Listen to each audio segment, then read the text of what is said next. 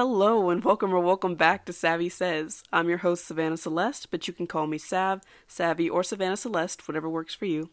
As always, before we start the episode, take a moment to exhale and clear your mind. Someone that's listening to this may be feeling broken, feeling alone, or feeling scared. But I'm here to tell you that everything will be okay. My favorite verse, Romans 8:18 says, "The pain that you've been feeling can't compare to the joy that is coming." So with that being said, joy's coming, and it's coming soon. So lift your head up and stay in the game. Well, Savvy Squad, it has been months since I have posted an episode, and we are finally back and better than ever. Just to catch you guys up, I turned 16 over the summer. I'm back to doing school in person, and I am co leading a club at my school this year, so I have been very busy.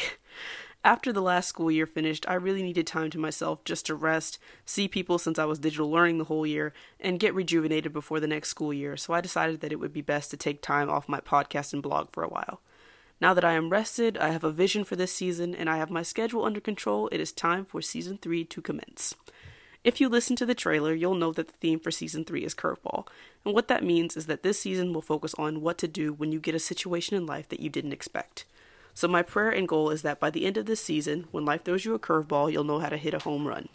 With all that being said, today's episode is titled Apathetic Attitude, and I want to talk about practical day to day ways to motivate yourself.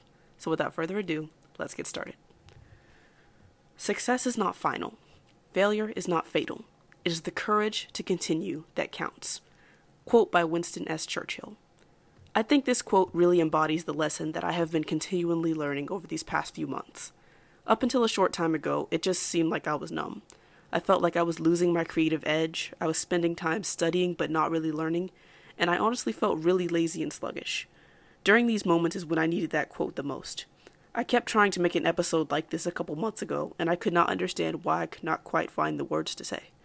Now I understand that I could not find the words because God did not want me to preach what I was not practicing. I think that is why it was so difficult to film this season. I kept trying, but it seemed like at every turn something was getting in the way, whether it be school, friendships, recreation. It seemed like I could never perfectly balance everything. Then I realized something. I am never going to perfectly balance my life. If you were taking notes, then you can mark my first step to motivating yourself as break your perfectionist mentality. Speaking to all you perfectionists out there, including myself, stop doing this to yourself. I allowed that mentality to prevent me from being my best for so long. Perfection is only attainable by Jesus himself, so we are burdening ourselves with an immense pressure when we try to achieve that unachievable task. Like Winston Churchill said in that quote, the courage to continue is what counts. In life, there will be moments where we make mistakes where we get B's instead of A's, where we feel like we're not performing well, but all you need is the courage to continue.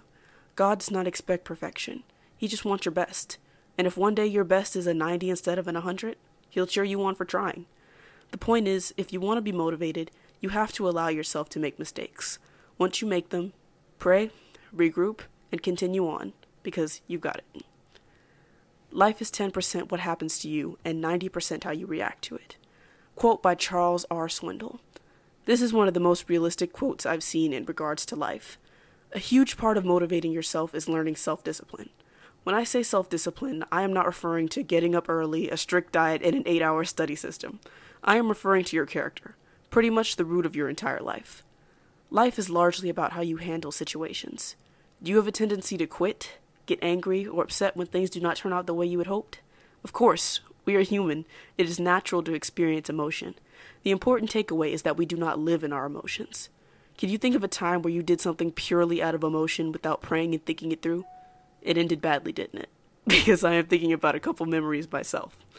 I can specifically think of a time a while ago where I was between friend groups, and I remember being so hurt and tired because it was a very discouraging group and I didn't really feel supported or loved uh, by anyone outside my family. So one day I just decided, you know what? I don't have any friends. And that was a lie. I still had some friends, but my emotions and my feelings were conquering my spiritual well being and my common sense. This feeling lingered for weeks. I walked around very melancholy and down most of the time because I was not experiencing emotion, I was just living in my feelings, and there is a difference. It is vital that you experience emotion and deal with how you are feeling, but do not let what someone else did to you stop you from achieving what God has for you. After that experience with my friend group, I got back in my Bible and was feeling like myself again. Inspired the, by the events that had happened, I started this podcast because I wanted to help fellow teenagers and even adults to learn from my past mistakes so that they could make better decisions and not make the same mistakes I did. This started out as something I did because I felt like God wanted me to use my voice to help people. And then podcasting turned into a passion for inspirational speaking. This is why self discipline is so important. Sometimes it is not about what happened to you, it is about how you respond and recover from what happened. If I had stayed solemn and discouraged, I never would have started my podcast, and people wouldn't be learning lessons from it. The root of your life is the way you respond to what happens. Instead of focusing on the bad things, try to see how God can use you to bring a positive situation out of a negative one.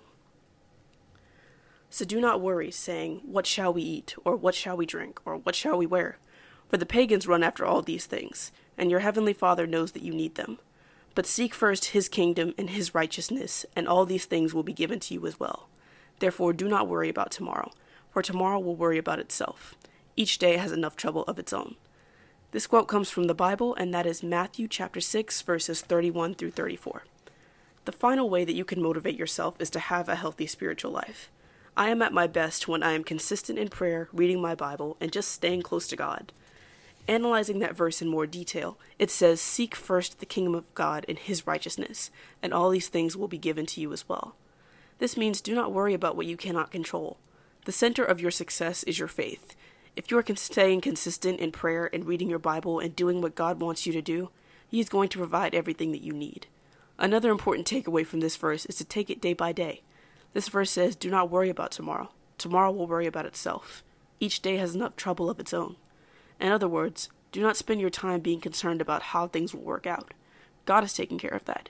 He just wants you to do what you can, trust and seek Him, and everything else will fall in line. If you guys don't understand anything else from this episode, understand this. Life happens. You're going to get things that you don't expect, both good and bad. But there is light at the end of the tunnel. God is holding you and cheering for you. Just believe that He can do it, and do what you can, and everything will work out for your good and His glory. That is all we have for today on Savvy Says. Tune in next Saturday for another episode. If you would like to email me, my email will be in the description box as well as my Instagrams. And as always, no matter how old or young you are, keep speaking your truth.